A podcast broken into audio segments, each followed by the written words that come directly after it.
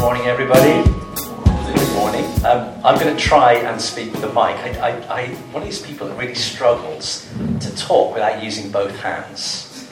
So um, I'm going to try, but uh, th- there we go. So um, good, lovely picture this morning of stormy skies on a lovely, sunny, summer, calm day. I feel this morning that I'm going to talk and I'm going to introduce us Into, into understanding how do we respond when bad things happen. What a lovely topic on a sunny day. How to respond when bad things happen. That's the word that I've kind of felt brewing for quite some time. Um, and it's a word that I've had to live through in the last few weeks. Um, and so for me, it's very much a word that's working out in my own experience. Just understanding God's heart and intention for us. Because Jesus said, in this world you will have trouble. I wish he hadn't said that, don't you? But he did. He said some most amazing, life-giving, life-transforming, healing, many of his words. But he also said, in this world you will have trouble. He then went on to say, but fear not, for I have overcome the world. But in this world you will have trouble. The Old Testament says, sure as sparks fly upwards, man is born for trouble. There's this kind of inevitability. If you live, the sun is there many days, but other days storm clouds come. And actually what I want to relate to this morning is not the trouble that comes at work. It's not the trouble that comes to do with our health. Or those are areas where at times we may feel as if dark clouds have arisen, but it's not those areas that I want to talk about this morning. It's not the trouble that sometimes comes around our finances. That's not the area that I want to talk about this morning. The thing I want to talk about this morning is the trouble that comes, the difficult things come, the bad things that come that relate to people, to people in our lives, perhaps to people that we Um, are close to, people that we're not close to, people at work, people at home, where, whatever. But sometimes things come into our lives and they feel like storm clouds, and we can't say right now they are good. It's relational. It's personal. How do we cope when bad things come into our life? And Jesus said, in this world you have trouble. How do we cope? And so that's, that's what we want to talk about this morning. So I'm glad you're now feeling duly ready, um, and we've got to lift this, because I believe by the grace of God, God wants to lift us in bad times, whether that is all those other things, but certainly when it's with us trying to deal daily with issues that relate to relationship, to deal with how people are dealing with us. Um, just a little bit of introduction, I think. Looking around, I know most of you, but not everyone. My name is Adrian, and I have a badge to prove it. Um, and it's a badge from King's Church, which makes it doubly authentic. Adrian, here to help. That's me, Adrian, okay? Um, interestingly, I have another I T badge, just in case. And it's one that I... See, I don't wear this on Mondays. This comes off on Mondays. And instead of that, um, I have another badge that goes on. And um, it looks like I'm the one who needs help on this uh, on this picture. But this is another badge that goes around my neck. Mondays, Tuesdays, Wednesdays, Thursdays and Fridays. And it's the place I work during the week. And uh, it's my I D. It hasn't even got... It's just got my name. Oh, it's got my whole name on it this time. It's got a key as well. It's not the key to the kingdom. It's the key to a locker. Um, Adrian Nottingham, Bolton C B S. Tells you something about where I work. A little bit more about me than that I'm just here to help. It tells you a little bit about my work, and you could ask questions about that. But that's not the only badge I've got, um, because other times I wear another I D badge. And it's this one. This is my favourite. And the reason it's my favourite is, does that, look at that. And this is the key to the town hall. This will open doors in the town hall in Stockport. So this is another badge that I wear, maybe Fridays or in the evenings sometimes, and it's got my name on it as well. and it says, I'm a councillor at Stockport Council there. And it's got a lovely picture, which they've obviously doctored, because they've somehow squashed my face, just round and flat. Um, and it looked like I've been tangoed, because I'm orange as well. Um, but, but, but there you go, there's another badge. Um, I was on a course last month um, in Leeds for three days, a course called The Art of Hosting. And I was there for three days, and um, on the third day, one of the uh, facilitators of the course, I had a one-to-one with, with him, uh, a young guy called Jose from Colombia, and um, his, his question to me, he said, "Hi, Adrian, who are you?" And, and, and I kind of just paused for a minute, um, because the question was kind of asking a little bit deeper than the badge, a little bit deeper than just something with a face and a title on it. He was saying to me, "Adrian, who are you?" And, and that kind of stu- that made me stumble for a moment. So being a little bit of a politician, I kind of did the thing that politicians get good at. You don't answer the question. So what you do is you kind of turn it round. So I said, "Oh, interesting. Jose, who are you?" And I was interested that he was as stumbled as I was. I thought, great. You thought you'd get it in first, that deep, deep question. And he kind of reflected and he said, well, I'm, um, I'm a husband, I'm a father, I'm a musician. And he said one or two more things that I guess began to take us a little bit deeper into the question of identity. Who are you? So then it was my turn, and I picked up on a couple of his prompts. I said, I'm a husband, I'm a father. And the next thing I found myself saying was, I'm a devoted follower of Jesus.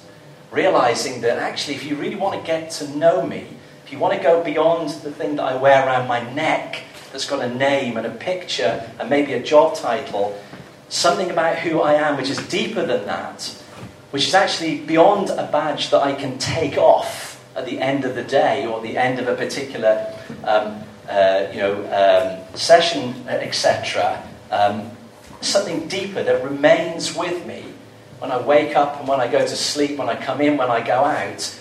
You need to understand that something perhaps that I am is a devoted follower of Jesus. And some of you, um, I hope, would, would kind of see and own that as well for yourself. I'm a loved lover, loving others. I'm a disciple of Jesus Christ. I'm in this world to become like him. That's who I am. That's the deepest part. Something of the grace of God has come into my life and changed me and made me new and given me a new identity. The old is gone, the new has come. I am a new creation in Christ. I am a follower of Jesus, and by the grace of God, that is something that is growing, becoming more like him. And Paul said this about himself, perhaps at a point of just really opening his heart um, to those uh, in the early church. And Paul kind of said this, he said, I want to know Christ. Yes, to know the power of his resurrection and participation in his sufferings, becoming like him in his death.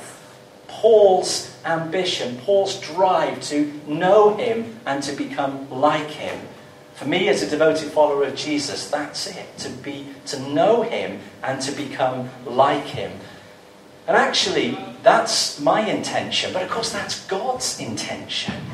That is God's intention, that I become like Jesus.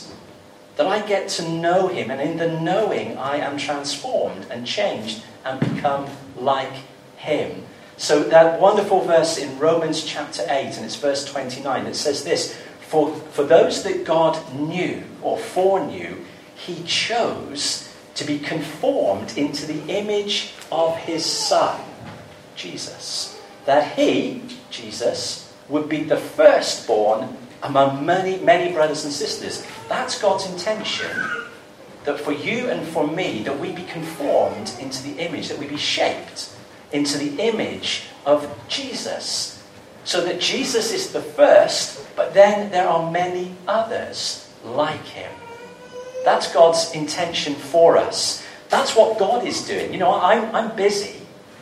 I'm doing all sorts of things. I've got all sorts of projects on the go. That's why I've got three I D badges. Doesn't that tell you how busy I am? Um, I'm doing this and I'm doing that. But this is the this is the reality. God is doing one thing. And that one thing is to shape and conform me into the image of Jesus. We are God's handiwork. It, I don't want to base, debase it by saying we're his project. We're his children. We're loved. But we are the objects of his handiwork, of, of him at work, shaping us, changing us. He is the potter. We are the clay. And God is at work shaping us into the image of his Son. And it's not something that God does um, as a, you know, as a part-time job. It's what he's doing all the time.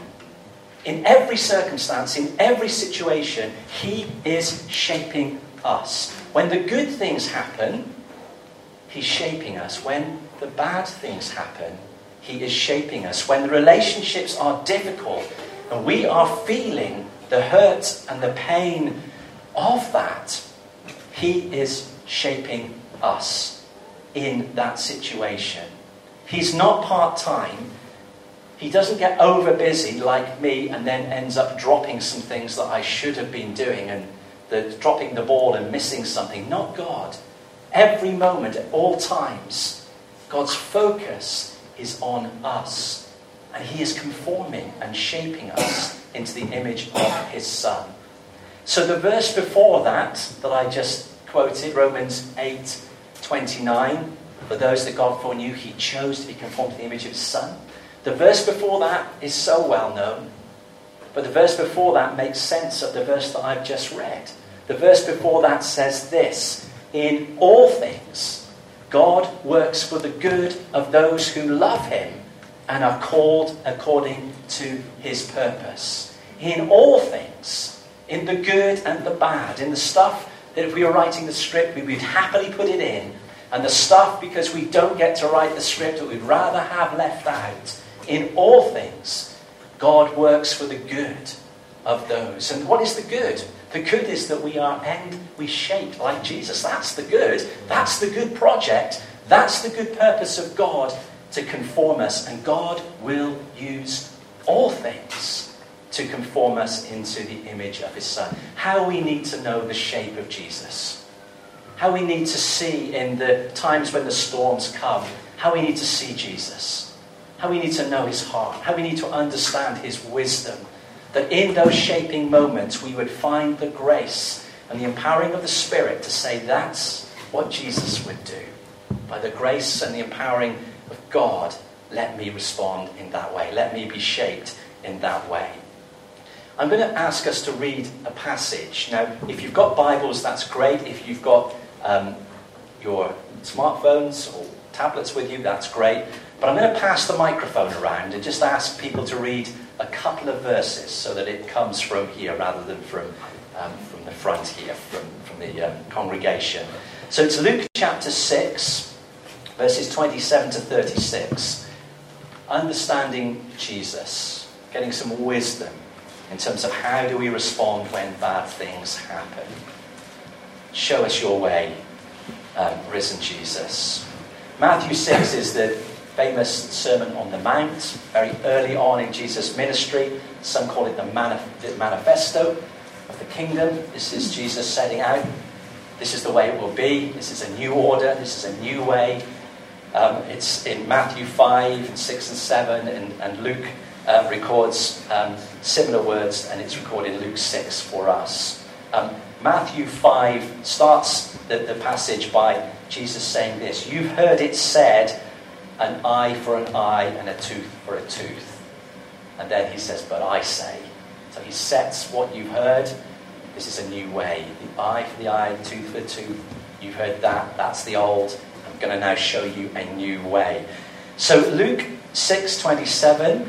Would um, Ruth, would you help me with this? If I hand this microphone over, would somebody um, read the first couple of verses? Then we'll just go through. Looks like we've got Ben. Ben's going to kick off for us. Thank you, Ben. Sorry, cameras. But I say to you who hear, love your enemies, Do good to those who hate you. Bless those who curse you. Pray for those who abuse you. To one who strikes you on the cheek, offer the other also. And from one who takes away your cloak, do not withhold your tunic either.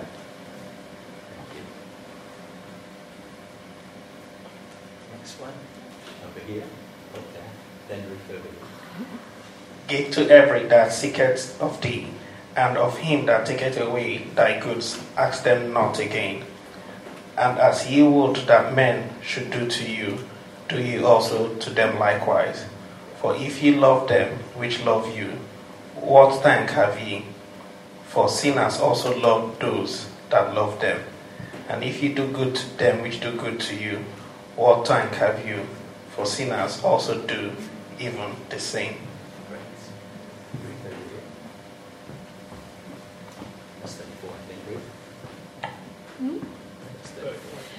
And if you lend to those, sorry, I've got to turn the page.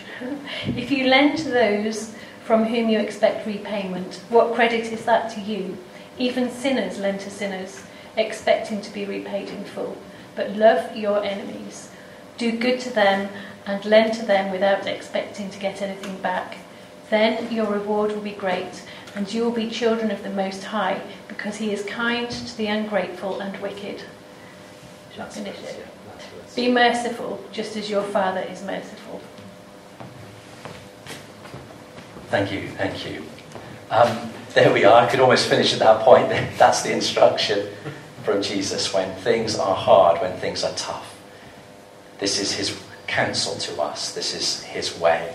And within those, right in the middle of that passage, is what somebody, some people have called the golden rule. The golden rule, which is do unto others as you would have them do unto you. The golden rule. That's a, that's something that, whether people read their Bible or not, that's common, kind of common wisdom out in the world.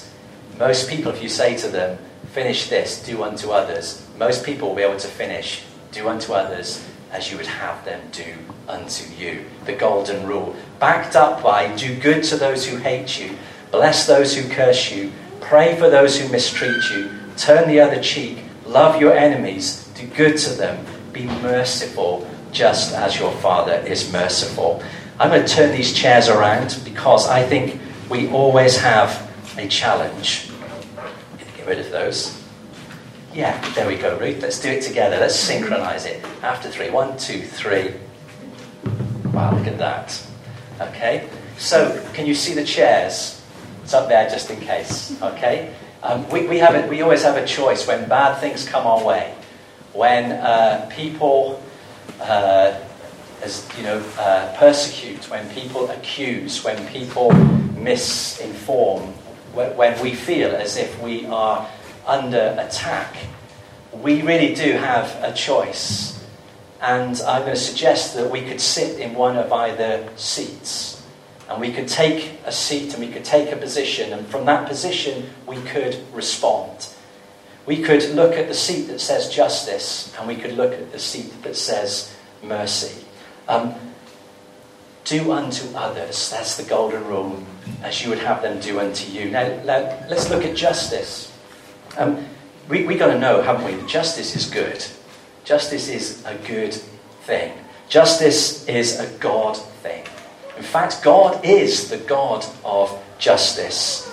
And we are told to act justly. So in the Old Testament, a, a tremendous verse from the Old Testament prophet Micah, Micah chapter six, verse eight, some of you will know this. It says this, he's shown you what is good. And what does the Lord require of you? To act justly. Justice is a good thing. We're called to be the champions of the poor, of the oppressed, of the weak, of the stranger, to look out for those who are in the minority and are overlooked. That's justice. And we're called to be people of justice. Um, that's what Jesus did. He stood up for those that were downtrodden. He spoke out for those that were marginalized. He was and acted justly. Um, so I believe in justice. If you were to look on my Twitter feed, you'd see that it says, I love growing community, social justice, and good healthcare for all. How's that, eh? But social justice, very much part of, of today's way of speaking. Justice is a good thing. Um, I just want to say this, justice is good when we're looking out for someone else. When we're looking out for ourselves, we have to be careful. When it's justice for ourselves, that's where we have to be careful. When we sit in the seat that says justice, we're outward looking, it's good. But when we turn it on ourselves and demand justice, that's where I think the golden rule is at risk. Um, so it now becomes not do unto others as you would have them do unto you, but justice seat says do unto others as they have done unto you. And that's very different. When we turn it on ourselves, it's very different from what Jesus said to us. Um, because when we sit in that seat, often we sit there and really what we're crying out for, as we cry out for justice for ourselves, we very easily and very quickly get into the cry for judgment. We judge when we sit in this seat, when it's, it's pointing at us. I hope I've kind of made that clear. When we're fighting for somebody else and we want justice and the judgment to be fair, that's good. God asks us to act that way. But when it's us and we realise that we've been harmed and we want to see justice, that's where the golden rule, that's where Jesus' way begins. When I say, they did it to me, I'm going to do it to them. They deserve it. If the shoe was on the other foot, they would be doing that to me. I'm going to fight back with, it's an eye for an eye, it's a tooth for a tooth. That's where this seat begins to become perhaps not the way of Jesus when it's just for justice. It becomes retaliation. It becomes reprisal. It becomes vengeance. What did Jesus say when he was accused? Well, in Peter... First Peter two verse twenty-three, it says this, when they hurled their insults at him, he did not retaliate. When he suffered, he made no threats. Instead, he entrusted himself to him who judges justly. Instead, I want to suggest that mercy is the way of the Lord Jesus. Mercy is the way of the golden rule. This isn't do unto others as they have done unto you. This is mercy that says, do unto others as you would have them do unto you. And so actually we need to read that verse in Micah again, because I cut it short, because this is what it says. He has shown you what is good, and what does the Lord require of you? To act justly and to love mercy and to walk humbly before God. To love mercy. What we read in Luke said, be merciful, for your Father is merciful. Jesus said in Matthew five, in the, in the bit that there on the Sermon on the Mount, blessed are the merciful, for they shall be shown mercy. Mercy says, do good to those who hate you. Mercy says, bless those who curse you. Mercy said, praise. Sorry, mercy says, pray for those who mistreat you. Mercy says, turn the other cheek. Mercy says, love your enemies, do good to them, be merciful, for just as your Father is merciful. It's not easy. It's not easy to sit in this seat when we feel as if we're being accused.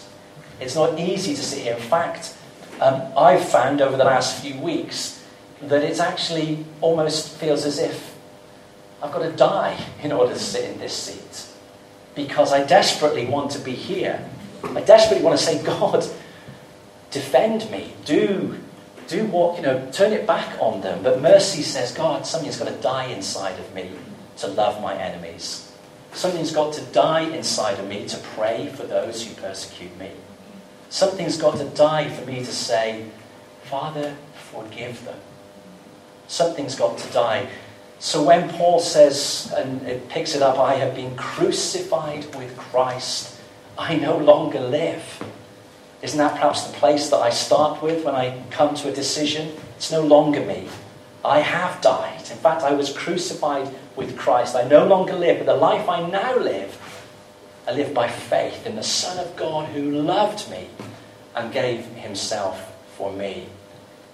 I found that it's actually, which seat do I sit in? Where's my prayer start? It, I can work it out one day. The next day, I still have that choice. I still have to go through that. Lord, what's the golden rule? What's Jesus' way?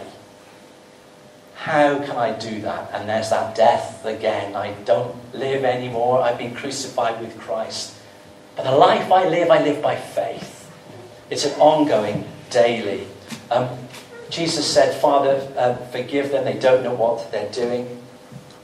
In the grace and the power of Jesus, we are also asked to forgive, to bless and not curse, to speak well of those who speak against us. There's a saying that says this: the key to living is giving. And the key to giving is forgiving. And the key to forgiving is knowing that you have been forgiven. And so actually, if we ever struggle, let's just ask ourselves, when we stand before God, do we want to sit in this seat? Do we want justice?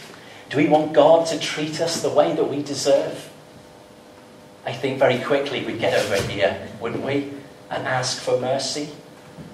Because knowing that we have been the recipients of mercy, that we have been forgiven, that we have been loved with an everlasting love, by God's grace, this is the place to be. This is the place to be. You see, justice is getting what you deserve. Mercy is not getting what you deserve. And that's the place I need to be before the Father, not getting what I deserve. And then grace, on top of the mercy of God, grace is getting what you don't deserve. And that's the way that God deals with us. And that's the way, by the grace of God, he asks us to deal with others. James said this: mercy triumphs over judgment. Paul says this, in view, um, I urge you, brothers and sisters, in view of God's mercy, offer your bodies as living sacrifices, which is your, which is your spiritual worship. Don't be conformed to the pattern of this world, but be transformed by the renewing of your mind. And then you'll be able to test and prove what God's will is, his good, pleasing and perfect will. So, may you know the joy of receiving the boundless mercy of God. And in turn, may you know the joy and freedom of being merciful when you have been wronged. May you daily be shaped to become more like Jesus. And may you be enabled through the power of the Holy Spirit to become more like him, and thereby represent him in the world, in thought, in word, and deed. Let's pray.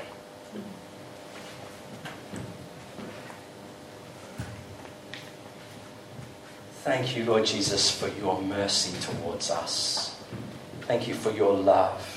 Thank you that we are not those who have received that which we deserve, but you have not counted our sin against us. You have forgiven us. You have shown us mercy. We ask you to continue to shape us that we might be those who, like you, are full of mercy.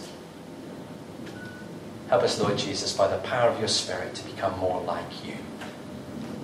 And we might say, like Paul, I want to know him. I want to know the power of his resurrection, sharing in his sufferings and becoming like him in his death. Thank you that we are not alone. Thank you that you are, moment by moment, working and striving and giving and shaping and loving and caring for us. Amen. Amen. I, I felt this morning um, that You know, there is a there is a prayer banner here, and we love, it's our good habit, it's our practice to pray. I really felt this morning I'd love to stand with anybody who right now is feeling the, power, the, the, the pain of, of, of death over what I just talked about this morning, where it just feels that you are under attack, being accused, and struggling to find God's heart and mind, to find God's mercy in that. I'd love just to stand with you. I haven't told you, but it's a living word for me that I'm working through. Di knows all about that. We are working through it at the moment. Um, and I'd love just to stand with anybody who is in a similar position and just pray God's grace, God's enabling. In all things, in all things, God works for the good of those who love him and are called according to his purpose.